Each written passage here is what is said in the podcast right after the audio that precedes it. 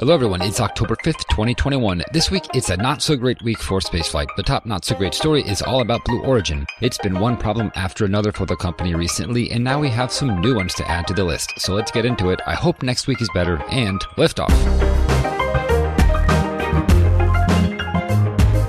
And we clear the tower. Welcome to episode 328 of the Orbital Mechanics Podcast. I'm David. I'm Ben. And I'm Dennis. So I don't know if, if either of you two have heard about this at all. I think it popped up in the Slack news feed.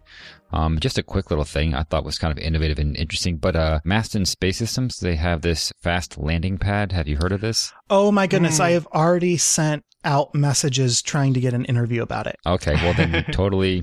It's so of- cool. of yeah, yeah. Well, I mean, this is cool. So, okay, well, so you're looking for interviews. That's even better. Yeah. Um, but what an interesting idea. So basically, this like like this got me thinking about a lot of stuff. But you know, if you need to land on the moon, and of course there's a lot of dust, there's a lot of regolith. Um, what you can do is you can spray down a landing pad like as you come down, and I guess the exhaust pretty much like bakes it and hardens it, so you have a nice hard, relatively dust-free surface to land upon. I mean, that's about as much as I know about it. I I, I don't know Yeah. much more. I don't. I have no idea what this particular substance is. It's That's what they put alumina. down, That's all it is. It's Yeah. alumina. Okay. Oh, it's just And they have it like a little kind of little chamber filled with the, the particles of alumina, and Mhm. they uh, inject it into the uh, the the nozzle essentially, where it, it melts in the rocket plume and then gets into the surface, and that's what causes yeah you to create your own pad on landing. yeah, create create your own pad, which is such a cool idea. So the alumina is injected into the rocket nozzle and Hmm. not. Mhm. Uh, It looks like it's Okay. just past the throat. Yeah, If this graphic is to be believed. which which is it's crazy. Like you you just you scatter alumina into your exhaust. Like that that's the big idea. And like yeah, it is. It works. Like it's really cool. Like they've mm, That's actually like- tested this. do you think this could be scaled up for something as large as like Starship, which you know might need to land by some other means? But if they can put down a pad as they're coming down, They'd have to fire their main engines instead of the the side thrusters, but sure, why not? well, exactly. But I, I'm I'm saying that might be easier than having to land on side thrusters, which haven't even been. I mean, I don't know what stage they're at in designing these, Mm. but that's not something that exists on the current Starship. So that's like a you know a new feature that they would have to integrate thrusters. They can land you on the moon that are mounted to the side of the vehicle. But that seems like very technically um, not very challenging, but just you know like an added complexity. But if you could just you know spray down a pad and land with your your normal rockets that you normally use when you come down, uh, that seems easier. Could they throttle them down that much? That's a good question, actually. Very good question. I'm not sure that they could now that you mentioned it because we're talking about lunar gravity. Um, I don't know. Like I know early on in uh, playing Kerbal, trying to like land on the moon with uh, some RS-25s, I found out you could not do that. no matter how much you try to throttle down. Yeah. but yeah, very cool, innovative idea there. I, I it's just one that I I've never even thought of something like that. Like I don't know where this idea came from. It's just such a you know left field out of nowhere. Yeah. Well, I Very elegant solution to the problem. Right, right, right. Yeah, and and like the the way that they state the problem is like building a landing pad on the moon can cost up to this amount of money and like this is ridiculous. But anyway, how do you get there in the first place if you don't have a landing pad anyway, you know, like Mm. um, like what, what how do you solve this conundrum so i think like that's really where it came from but i when i was reading about it i kind of got this nightmare image in my head of like everyone doing this every time they landed instead of reusing pre-built landing pads and like the moon winding up being covered in these these uh launch pad scars just everywhere Yeah. and it's like Mhm. you know, uh, uh, individual like prospecting, you know, like individual prospectors, like people going out and looking for stuff. And every time they land, they're like, oh yeah, alumina's cheap. I mean, it's, it's just mined Mhm. regolith. I can make more. And like, you know, using a, a landing site once, deciding that there's nothing there that they want and taking off and leaving behind this. this Ugh. charred launch pad. Like, obviously, this is uh, a dystopian future that is unlikely to come about because of a million different reasons. But like, this Nah, we're gonna ruin the moon. We're gonna ruin it. Oh, yeah. Eventually.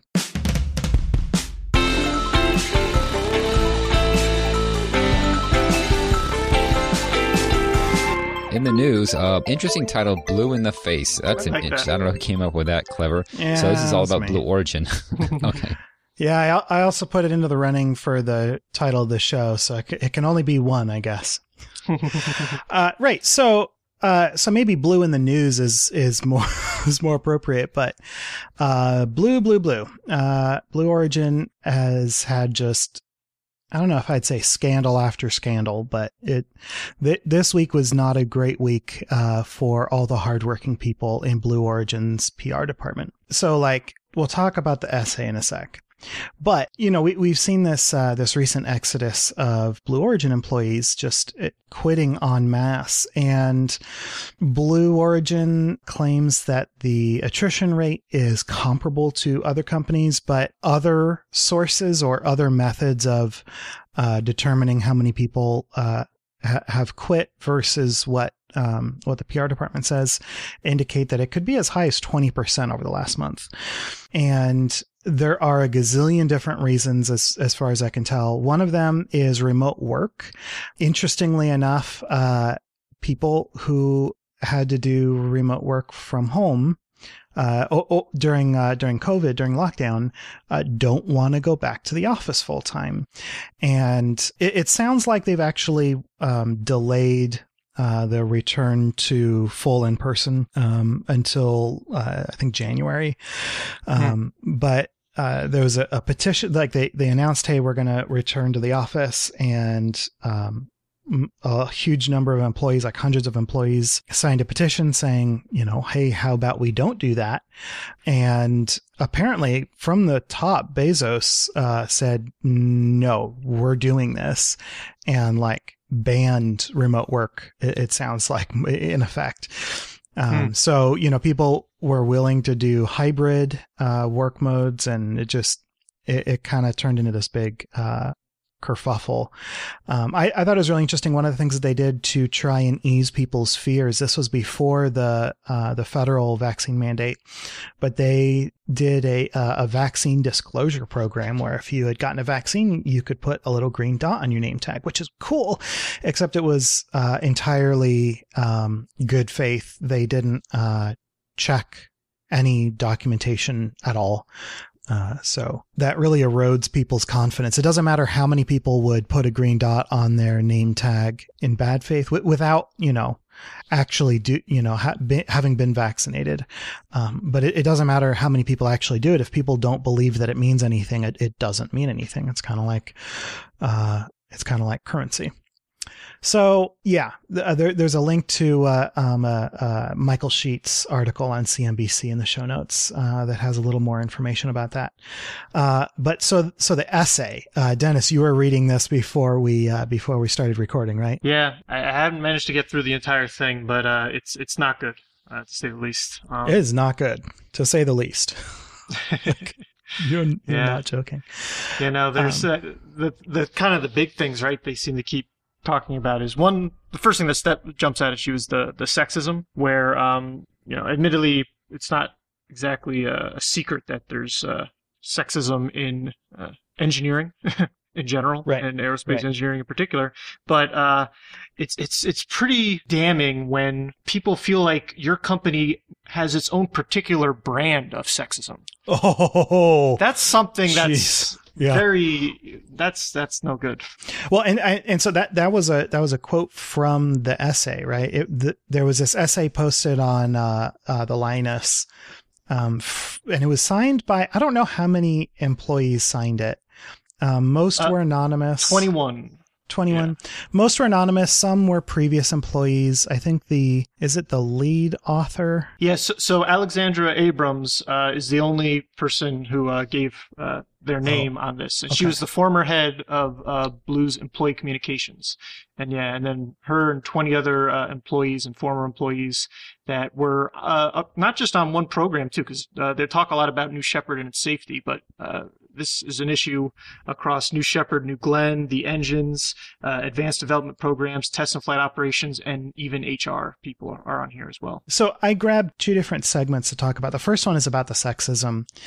Um, and then the other one is about one of the other major issues that we'll get into. Workforce gender gaps are common in the space industry, but at Blue Origin, they also manifest in a particular brand of sexism. Uh, numerous senior leaders have been known to be consistently inappropriate with women. One senior executive and CEO Bob Smith's loyal inner circle was reported multiple times to HR for sexual harassment. Even so, Smith personally made him a member of the hiring committee for filling a senior HR role in 2019. Another former executive frequently treated women in a condescending and demeaning manner, calling them baby girl, baby doll, or sweetheart, and inquiring about their dating lives. His inappropriate behavior was so well known that some women at the company took to warning new female hires to stay away from him, all while he was in charge of recruiting employees. It appeared to many of us that he was protected by his close personal relationship with Bezos. It took him physically groping a female subordinate for him to finally be let go. Additionally, a former, ast- a former NASA astronaut and Blue Origin senior leader once instructed a group of women with whom he was collaborating, quote, you should ask my opinion because I am a man, unquote. We found many company leaders to be unapproachable and showing clear bias against women. Concerns related to flying New Shepard were consistently shut down, and women were demeaned for raising them. When one man was let go for poor performance, he was allowed to leave with dignity, even a going away party. Yet when a woman leader who had significantly improved her department's performance was let go, she was ordered to leave immediately, with security hovering until she had exited the building five minutes later. Oh boy, like this essay pulls no punches and even though I am not at all related to this company, it my stomach hurts hearing this. Like Yeah. I feel like I'm always first to criticize Blue Origin. Um, Mm. but this honestly is like surprising to, or at least to me, but you know, I'm, I tend to be, I don't know, slightly, well, I don't know if I'd say I'm naive about these things at all, but, uh, it just, I just didn't expect it. Yeah, I actually have a, a, a really good quote uh, from Ben Hallert in the chat. And I, I, I couldn't say it better because, David, most people are in the boat that you're in, including myself, right? Like, I, I consider myself a very uh, uh, self aware and aware of other people kind of person, but it, it doesn't really matter because I'm not subjected to the issue. So, so Ben Hallert is replying to um, Eric Berger, uh, who, well, replying to one of Eric Berger's sources and, he's he said that his source said that the allegations of sexism go too far, um, even though like this is this is all true in substance, but some of this is a, is a little far. And and Ben said, uh, the allegations go too far isn't convincing to me based on how common it is for folks to downplay crumminess when they personally aren't affected.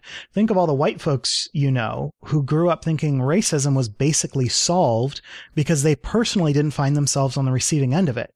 I suppose I'm saying I'm likely to believe the women here and skeptical of efforts to suggest we shouldn't because of points generally at centuries of historical and oppression slash equality with that as the methodology. And and I, I couldn't agree more. I mean like this that's a great Hmm. way to put it. Like the the problem is that if we don't listen to people, we'll never know what their experience is. Like truly, like that's the only way to know what other people are experiencing. And so it's it's really easy to wind up not. I mean, it, it's it's unavoidable to to wind up not uh, knowing that this is happening and to to wind up being surprised that a company has done this. Like it, unless you're there, it is inevitable that this that this is going to be surprising. And like, I, I guess I, I don't want you to feel bad about about saying that, David, because it's it's true and it's a universal thing, and we we don't know until we you know are able to listen to people who are brave enough to speak up. I guess. I mean, it, for for us as a third party. I guess I would like to think it's also just because like this isn't behavior that I'm. These aren't things that I would do, and so you tend to you know Yeah. project I think onto other people Yeah.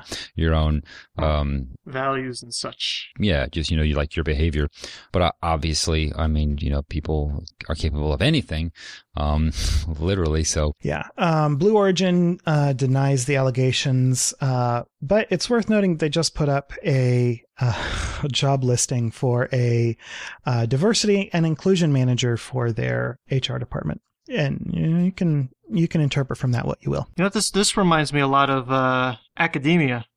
Oh and yeah, when, for sure. And when me and when Me Too was happening, and people, you know, were oftentimes skeptical about some of these revelations, and it's like I've been hearing this from my friends in grad school, you know, since forever. You know, They're, they Mhm. literally had Mhm. back channels of what faculty to avoid working with because, you know, you're gonna get harassed basically if you do, if you don't, if you work with them. So Yeah, and and and so like we're being really harsh about Blue Origin uh, in this conversation, but I, I hope it's understood that we are being harsh towards humanity in general, which is really bad at this kind of thing. like it, it, it just it the spotlight happens to be on Blue Origin right now. Um, okay, so the other major topic, uh, yeah. So what else have they done wrong? yeah. okay, so I'm going to read another quote here. Um, in the opinion of an engineer who has signed on to this essay, Blue Origin has been lucky that nothing has happened so far. Many of this essay's authors say they would not fly on a Blue Origin vehicle. And no wonder. We have seen how often teams are stretched beyond reasonable limits. In 2019, the team assigned to operate and maintain one of New Shepard's subsystems included only a few engineers working long hours.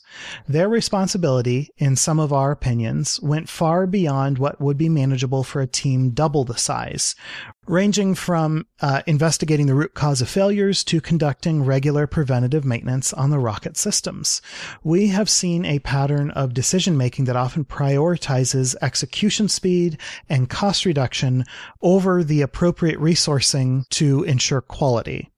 In 2018, when one team lead took over, the team had documented more than 1,000 problem reports related to the engines that power Blue Origin's rockets, which have never been addressed. And none of us on the outside can know if this is the case. Uh, I think we all hope that it isn't.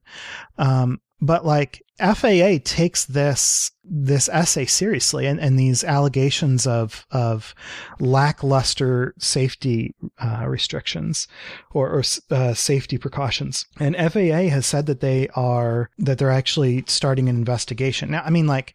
I, I looked for a statement that said that. I was only able to find uh, third party statements. So like I don't know how how deeply they are working at this point. Um, you know, it could just be a uh, a thing where they're like, yeah, we take all allegations seriously. We're looking into it. Don't worry. Uh, but you know, in reality, they're they're not terribly concerned. Like I, I don't know what FAA has to how they have uh, evaluated this, but like at, at very least, like this isn't just a bunch of angry ex employees bullshitting. Like it's it's not. Yeah, and and the safety of these. If, if we really want space tourism to take off, this the, the safety is such a huge important part of that. You know what I mean? If, Yeah. if if we had a if we have a bad if we have a bad mishap where people get hurt early on, Yep. before like they can really close the business case, that could just sink the whole industry. I think. I mean, I'm not Yeah. an expert on that, but it, it seems Well, logical because people are and- very risk averse. You know? Yeah, and, and some people are saying that this has already put their Mm. ability to close the business case in jeopardy. and yeah, I mean that doesn't seem unreasonable. Delta V's got some good insight, I think, into how Bezos thinks and behaves, and how that clearly, uh, at least, you know, that directly has affected some of these issues that they're talking about. You know what I mean? It's not just like, you know, uh, happening at the lower levels and Bezos has no idea about it. Apparently, his protection of somebody has directly led to harassment. Yeah, so I really hope that uh, Blue Origin does better. I, I really wish that like hiring a diversity inclusion manager was a good sign, but if you have just denied that there's a problem, I don't think it is a good sign. I, I think the same can be said about safety. I, I don't. I haven't seen any new job listings for a, a, a safety culture officer, but like if that change doesn't come from within, it doesn't matter what FAA does. It doesn't matter what NTSB does, right? Like, like if, if the worst happens and NTSB comes in and does an investigation, it doesn't matter because this change on all these issues has to come from the inside. There, there's no way to force it from the outside. So I, I really hope that, that Blue Origin becomes a fantastic place to work. I, I really do. Like, I, I want them to succeed. I want everybody to succeed. Um, but like, ooh, boy, I, I, I don't have a whole lot of hope despite my best intentions, you know? We just keep saying this again and again, huh? About Blue Origin. Yeah. Um, that's kind of how I feel. Yeah, I mean, I kind of feel the same way. I was just gonna say I don't I don't like that we have to keep saying this. Yeah. I, want to be happy. You know, I was just going to say that with with these kind of uh, problems this endemic, it's it's really it's, it's going to be hard in the corporate world, I think, to make that kind of change. Because you can't just count on like a new generation of like like in academia you can always count on like new new generations coming in and uh, you know is that really could you imagine just like you don't want to wait you know 20 20 30 years for blue origins culture to get better and so I I think I think it'd be real easy to fix blue origins culture. You fire yeah. all of the sexist and results not results driven, but like the the people who think that cash is king. that's a reference to next week's episode. I it, I may that's not a good way to put it, but but the the people who are pushing to make to to get the results without spending the money, without spending the time, and without spending the effort, it should be pretty clear who those people are. Now, granted, it's going to be a fuzzy boundary, but like fire as many of them as you can and promote the people who are raising complaints about those things because the people who are raising complaints about those things are exactly the people who know how to fix it. That, that's never going to happen. Um, that I don't think that's ever been the strategy that a company has taken. But like, if if you uh, if you put me in Bezos's body uh, for a month, I I could take care of it. We're not done with Blue yet. Um, uh, they're also uh, reporting from The Verge. Uh, if I remember correctly, I think they they FOIA'd to get these uh, legal documents, uh, which uh, Freedom of Information Act. And yeah, so basically NASA kind of skewers them when it comes to their HLS bid. So I, I did not know about this, but um, in, in an earlier developmental round of funding for HLS, Blue purposely bid higher uh, knowing that they would, or at least anticipating that they would get to then ga- uh, negotiate with NASA and then you know, get another, you know, couple hundred million uh, uh, dollars thrown in the mix there. And uh, so they tried that again. They put in a, uh, or in this case, it's a couple three hundred million dollars uh, less money uh, than what they were going to get otherwise. And so in this case, they they bid high, five point nine billion, knowing that they could go lower than that. And NASA just was like, well, no, based on everything we we read in the the selection memo that yeah. Kathy Lueders put, they just were like, no, yeah, and, this and, isn't and, an estate auction. Yeah, and, and and and it sounds like the Blue felt kind of entitled to having that back and forth negotiation uh, that they could then go with their maybe more realistic price that you know they think you know would have been more competitive, and maybe they could have actually gotten it had they been able to go back and forth on it, but they did not. and so, yeah, NASA reserves the right to put the kibosh on uh, negotiations when you put in a bid that's too high and so their lawyers basically keep, uh, or I don't know how much it's. I think the I think the lawyers themselves, not just the reporting, uh, described it as a gamble and a gamble that did not pay off. Like it, it just shows like a complete lack of understanding of how NASA works. Like ULA would never do this, right? Because mm. ULA knows that NASA wants you to bid an honest price. I mean, like for real, next week we're going to have an interview that talks about this directly. Like, mm. how do you, how do you know how, how to, to bid a contract? And like, it's not to say that it's, it's evil to give yourself wiggle room. If that is the culture, yeah, absolutely do that. But this is not salary negotiation. This is not, you, you know, all of these other th- uh, realms uh, where where that makes sense. Um, it, it, it just it makes them sound immature i guess. Like why didn't you hire somebody who knows how to do this? Um, why didn't you hire somebody who speaks the language? Sounds like nasa couldn't have been any more obvious about it because even under these this specific round of bidding for hls uh, evidently on seven occasions nasa told the bidders that things you know were contingent on funding from congress so put in your best proposal first.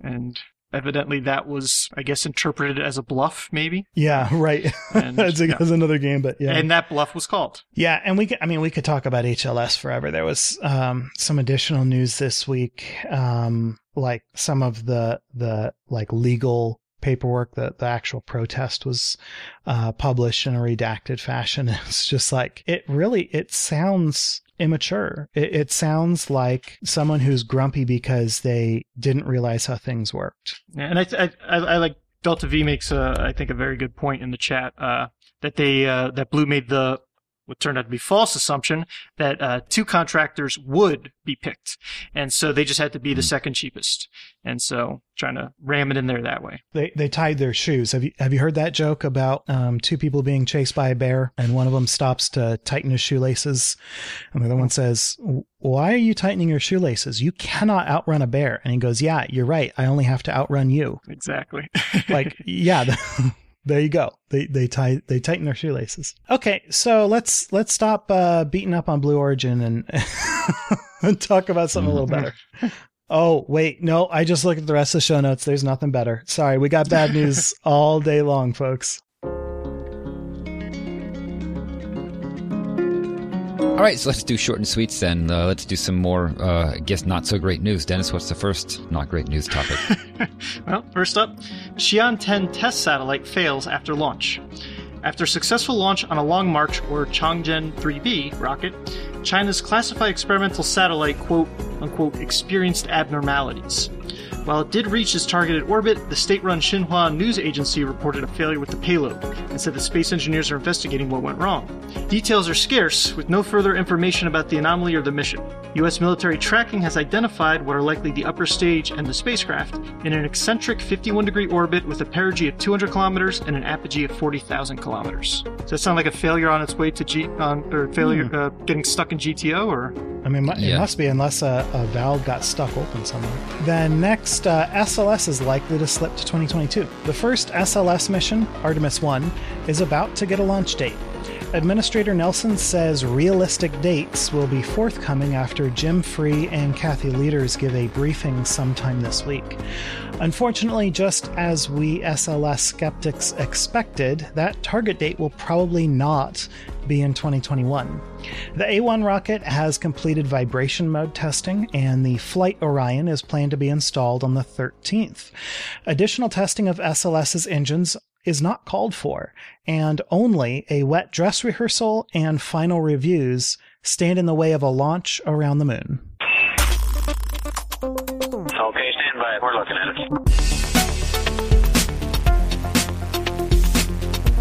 Questions, comments, and corrections. We got a couple of uh, genuine corrections once again this week. I think we had some last week, or maybe not. Maybe the week before. Whatever.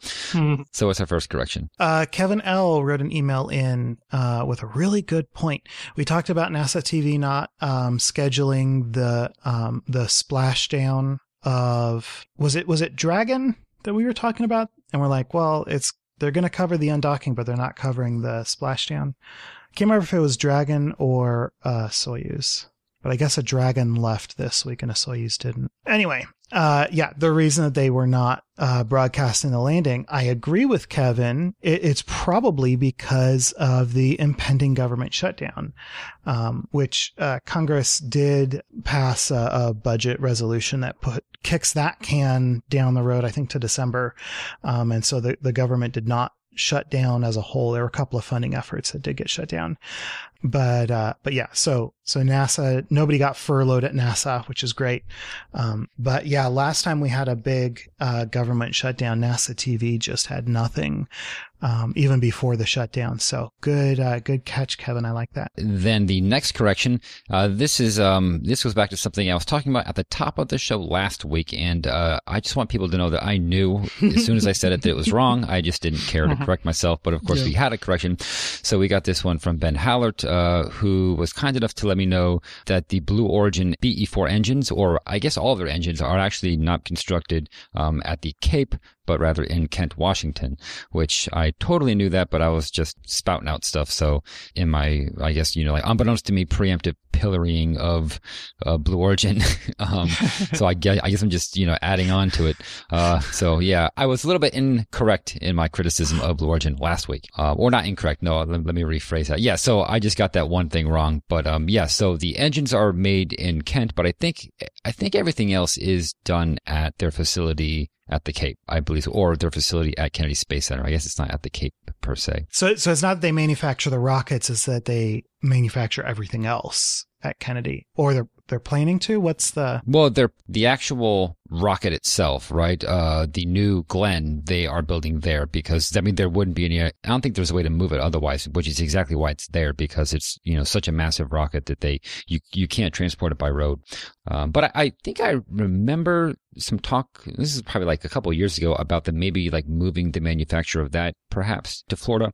But I guess they haven't done so yet. Yeah, I, I hate those things where you're like, this isn't exactly accurate, but it's close enough. And but Yeah. like with that with that said, don't don't stop sending in sending in corrections even when they're nitpicky. Like it's it's good to to get these things right, and you know. It, quite often the corrections are things that we totally did not see coming and and and we appreciate it one way or the other. Like it's it's Hmm. good. Please don't Yeah. Please don't stop. So moving on to this week in spaceflight history, uh, we have for the correct answers we have Ben Hallert, Cy Kyle, and Deska Miller, with bonus points going to Peter McMalley and the Greek. So they get. Uh, the bonus points for guessing exactly what my clue was in reference to. So the clue was um, this event in spaceflight history requires a total of 88 articles if you want the whole story. So the 88 articles are a reference to uh, the Outer Space Treaty. And so, yeah, you get full points if you guess that that's how many of the articles there are in total, but I had to actually count them all. Um, and I guess I did get the right answer. Someone, um, I can't remember who guessed that this was a reference to the signatories or something like that. Ah, that was Ben Hallert. Yeah, that, that guessed that. Yeah. So this event is on the 10th of October 1967, and this is when the Outer Space Treaty came into force. So it was actually signed, I believe, in January of that same year, but it wasn't until October that it actually, you know, like went into effect, or I guess that's what they mean by come into force. I guess the main things to know about this, right? Because it's kind of lengthy. Uh, um, it's like 50 something pages in all, I think, if you look at the PDF, or maybe more than that. I'm not sure. Hey, that's an average of less than one page per article. That's not bad. Yeah, in fact, I was going to say it actually is not as much as I thought it would be. Like, it's not as long as I thought it would be. There is a lot of restating the same thing over and over again, just in more detail, you know, at some other point in the article. Um, yeah, yeah. Um, so there's a lot of that, but pretty much what it comes down to is back in the 60s, um, there was a fear of, of course, nuclear arms proliferation, uh, which in fact happened, but they could at least like mitigate its use in space. So that's um, pretty much why they developed this treaty, and that was um, just a way of uh, primarily the United States and Russia uh, to both agree uh, to not use space for the transportation of nuclear weapons, I guess, um, because they can go into space. But I wasn't sure about, you know, because when you're talking about intercontinental ballistic missiles, they can take suborbital trajectories. And as far as I know, that was something that was never off the table, right? I mean, this is, you know, the capability that these weapons had, but I guess that doesn't qualify as space, perhaps just if it's orbital. Um, and maybe that's where they drew the line. So I don't know how successful uh, the Outer Space Treaty was in that regard, Hmm. but I guess you know somewhat. Um, but yeah, that that was one big thing was basically to limit nuclear weapons in space, and then the other thing was to come to an agreement that no nation can claim any kind of uh, right to any place beyond Earth. So uh, the common phrase that they use again and again and again is. Um, space, the moon, or other planetary bodies, I think, or, or other celestial bodies. Um, that's what they say. Um, so they always kind of like, you know, point out the moon. They kind of single that one out, but, you know, the moon's included with everything else. And this was largely based on the Antarctic Treaty. So, uh, kind of the same stipulations, right? Uh, no country can claim any kind of sovereign right to that particular region of the earth. And the same goes for space. So as of today, there are 111 nations that are party to the treaty. And that's the term that they use. You are a party to the treaty. Um, and then there are 23 signatories. The distinction, um, I'm not good with the legalese here. I'm not sure what the distinction is. So the signatories, I believe, are the people who, or if you're party to the treaty, it means that you're bound Oh, the it. signatory. Right. But if the- you're a yes. signatory, you signed it in the first place. If if you're not a signatory, then you what is it? Ex, you're an access an accessory. I don't know. It's accession where you like accept a treaty that's already Right. uh, been signed. Yeah. Right, so- I had it backwards. Yeah, yeah. So there are twenty. Yeah, so there are one, 100, 111 nations that are party to it, but twenty three signatories, which means that those are the original twenty three nations that had signed the treaty. So one interesting thing about the use of weapons in space is it again, this is to prevent nuclear weapons in space, but it doesn't say anything about conventional weapons. Um, and I thought that was a very interesting distinction. Now, the only conventional weapon I can think of that you could place in orbit, let's say, um, would be something like a kinetic impactor.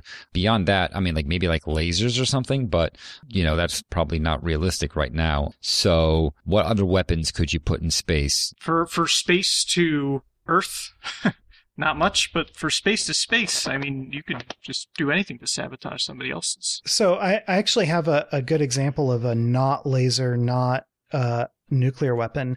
Have you ever heard of the Rods from the Gods project? Right. Hmm. Right. Well, that's well, that's what a kinetic impactor is. oh, Um, did you already say kinetic yeah. impactor? I'm sorry. Yeah, the rods from the gods. I mean, that's one example right there. Um, but yeah, beyond that, I mean, can you think of anything else? Nah, it's it's either kinetic impactor or nuclear weapon. There's not a whole. I mean, you can you can have a, a conventional explosive in space for sure, but like if you're gonna go to the trouble of putting it into orbit, eh, Right. Go big or go home. Usually, And Dennis, you said that you could put anything in space, um, or, or that something much more conventional I might mean, be. anything could be a weapon, like yeah, a space dagger. You just go up to your opponent's spacecraft and Yeah, disable it.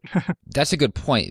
And we talked about what was the Russian, the Salyut. you know, machine gun mounted cannon. Salyut. Yeah. I don't remember what the name of the cannon was, but it was it was like the Russian word for cannon. So I guess you could do a conventional weapon such as that in space. Uh, and yeah, that's something that might be useful if you're trying to shoot down some other spacecraft.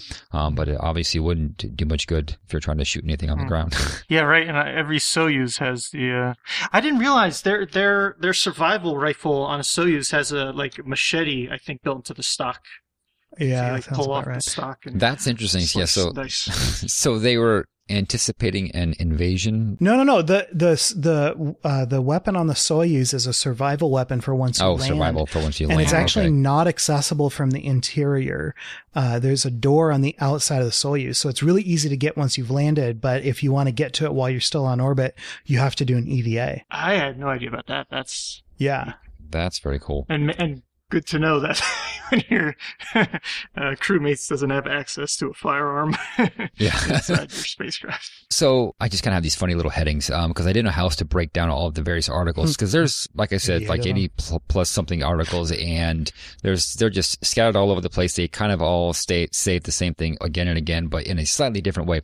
But basically, I kind of broke it down into some various categories um, that I thought might be interesting. So, so the first one would be Good Samaritans in space, and this is really interesting. Didn't know about this.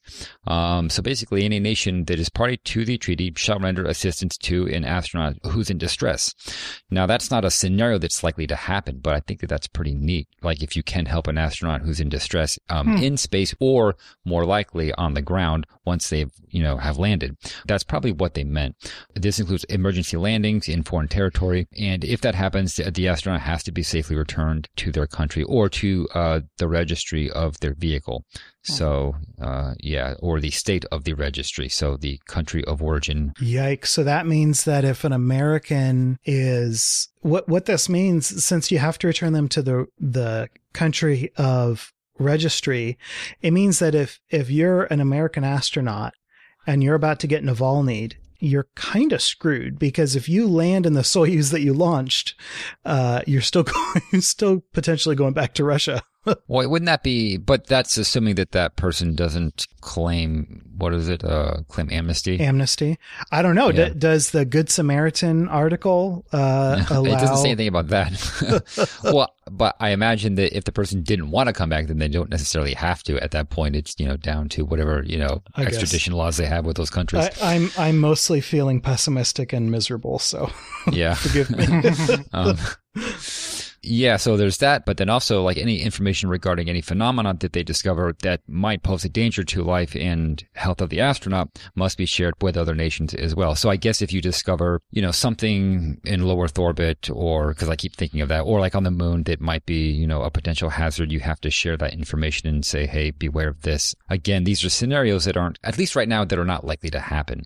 Um, but it's kind of interesting that they were kind of like writing ahead and we're trying to foresee some, you know, possible scenarios in the future. And then another interesting little thing that again doesn't seem likely, but very cool, um, is that any nation that is party to the treaty, and I keep having to say that, shall be open to representatives of other states with a reasonable advance notice of a projected visit to avoid interference with operations. So basically, and I, you know, see this in the Hmm. most, the most interesting scenario, which is that if like America, if, you know, the government said, Hey, Russia, we want to come visit your space station, and this is back when they had their own, then they would be allowed to do so.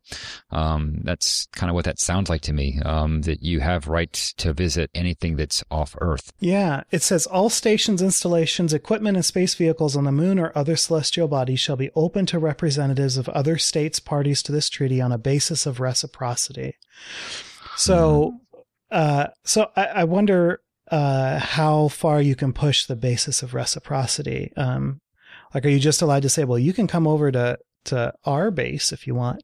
Or like, does that allow a, a party to say, no, you can't come here because I'm not interested in going to your place either? That is an interesting little caveat there. Like maybe it, it mm-hmm. has to be reciprocal. So Yeah. um, which it which it does say that. So yeah, I suppose so. And so let's get back to nuclear power in space, or I should say, let's get to nuclear power in space. So not nuclear weapons, but nuclear power. This is a big distinction here. So nuclear power is actually permitted, and as far as nuclear reactors, that's what that's never certainly America never launched anything like that, right? Uh, had the Soviet Union ever done something like that? I don't think so.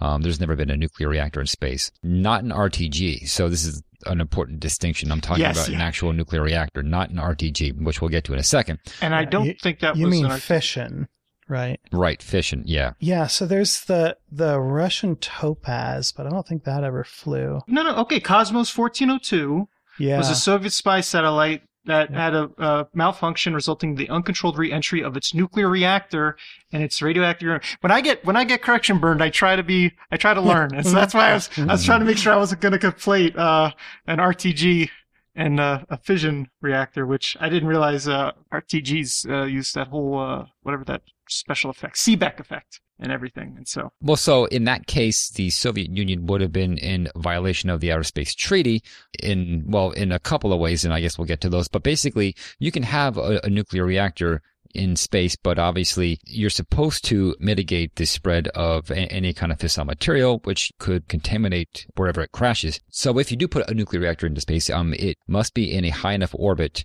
or if it's put into low Earth orbit, it needs to be able to be retired to a higher orbit where, you know, it will not decay and then re-enter over Canada or wherever else. So that's the big stipulation there. And of course, they can be used on interplanetary missions because uh, that's not going to, you know, impact Earth. In the case of uh, that incident that happened over Canada, I believe that I want to say that Russia kind of, you know, kind of dragged their feet on that, and Canada had to clean it all up, and uh, that's uh, that's kind of a violation of the treaty. But then again, there's a lot of scenarios and things where I think to myself, isn't that a violation of the outer space treaty? You know, like I can think of all the various events that we've talked about in the past, and it seems like it happens pretty often. Um, And so I don't know how strictly like any one nation adheres to it. Yeah, I, I can't imagine people would go to war over this type of stuff. I Yeah. don't, I don't know what kind of uh, Right. mechanisms they have in place. It, it probably is more like a yeah. in most cases, if something happens, you're supposed to report it to the Secretary General of the UN, and then from there, I guess you know they do what they do. But yeah, there's not a whole lot that can be done unless you're willing to go to war or something like you said. So if you have a nuclear reactor that's being sent to orbit, it uh, must be designed in such a way that it does not become critical before it reaches its operational phase.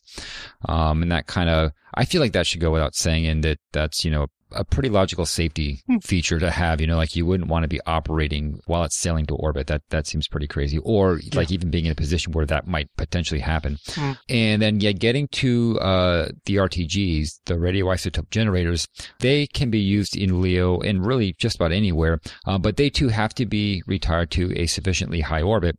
That orbit must be high enough that the material inside can decay to you know like an acceptable level. So I don't know how long. I mean, it depends. What like you're looking at a half life of um a couple of decades, right? Isn't that about or even less than that? Really, like if you're talking about something like Curiosity on Mars, I think it loses something like 50% of its power over 20 years or something like that. Again, I'm pulling that number out of thin air.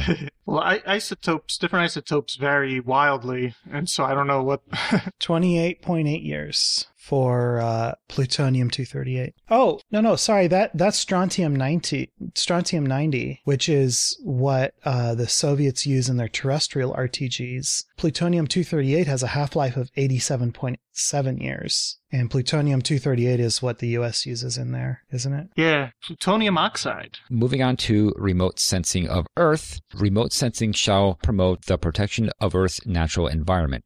Basically, like any information that's identified as being capable of averting a phenomena that might be harmful to Earth, uh, that has to be disclosed. And they do make, and I didn't put it in these notes, but they do make a distinction between the data that's gathered, the analysis of that data, and then any conclusions that are drawn from it. I don't remember the the right word for that last one, but basically you you know have to share. I believe like all three of these, or at least the first two. So obviously you can draw your own conclusions, but um, you would have to share the data and you would have to share like any analysis. You know, like if you find perhaps that there's a volcano that's going to erupt or something, then uh, that Hmm. needs to be disclosed. I don't know how many instances, like how many times that's happened. I mean, like obviously there's a lot remote sensing has done, uh, but um, how many occasions have there been where, say, one country might not necessarily want to share this information with the rest of the, the signatories or, you know, like Mhm. the other nations that are party to the Outer Space Treaty? I don't know how often that's happened. Um, it Mhm. seems that for this type of stuff, you would hopefully be more than happy to share the information. But Mhm. And that that has happened. I'm pretty sure I,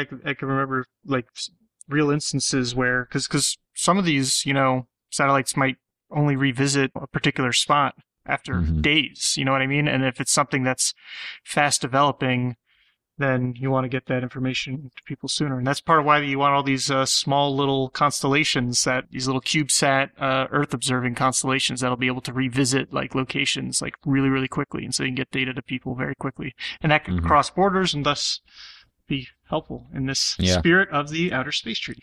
yeah. And then lastly, just quickly touching upon natural resources. Um, there's not much that had been said about that in the Outer Space Treaty back in 1967 because that was not a thing then. And it's still like really not a thing now. Um, so it's kind of ambiguous when it comes to things like asteroid mining. Uh, we'll, we'll just have to see how that develops. Maybe there might be some amendments made.